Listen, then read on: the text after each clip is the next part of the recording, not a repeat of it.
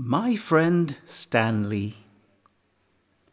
My friend Stanley is very manly. It's just he's a little flat. And his friends at school would, as a rule, make him feel small about that.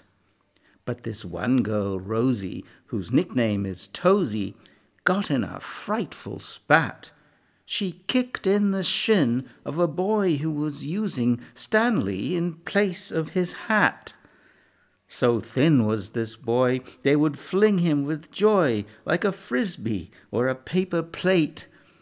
And this one girl, Rosie, whose nickname is Tosie, took quite an exception to that. She said, Who's to blame, however we came?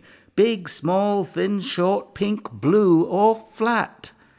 We're all good to go. God loves us just so. Even Matilda, who's fat. So that boy took a fall and he started to bawl because, frankly, he was fond of his hat. But Rosie had took it, stuck it straight in her pocket, and Stanley was glad he was flat.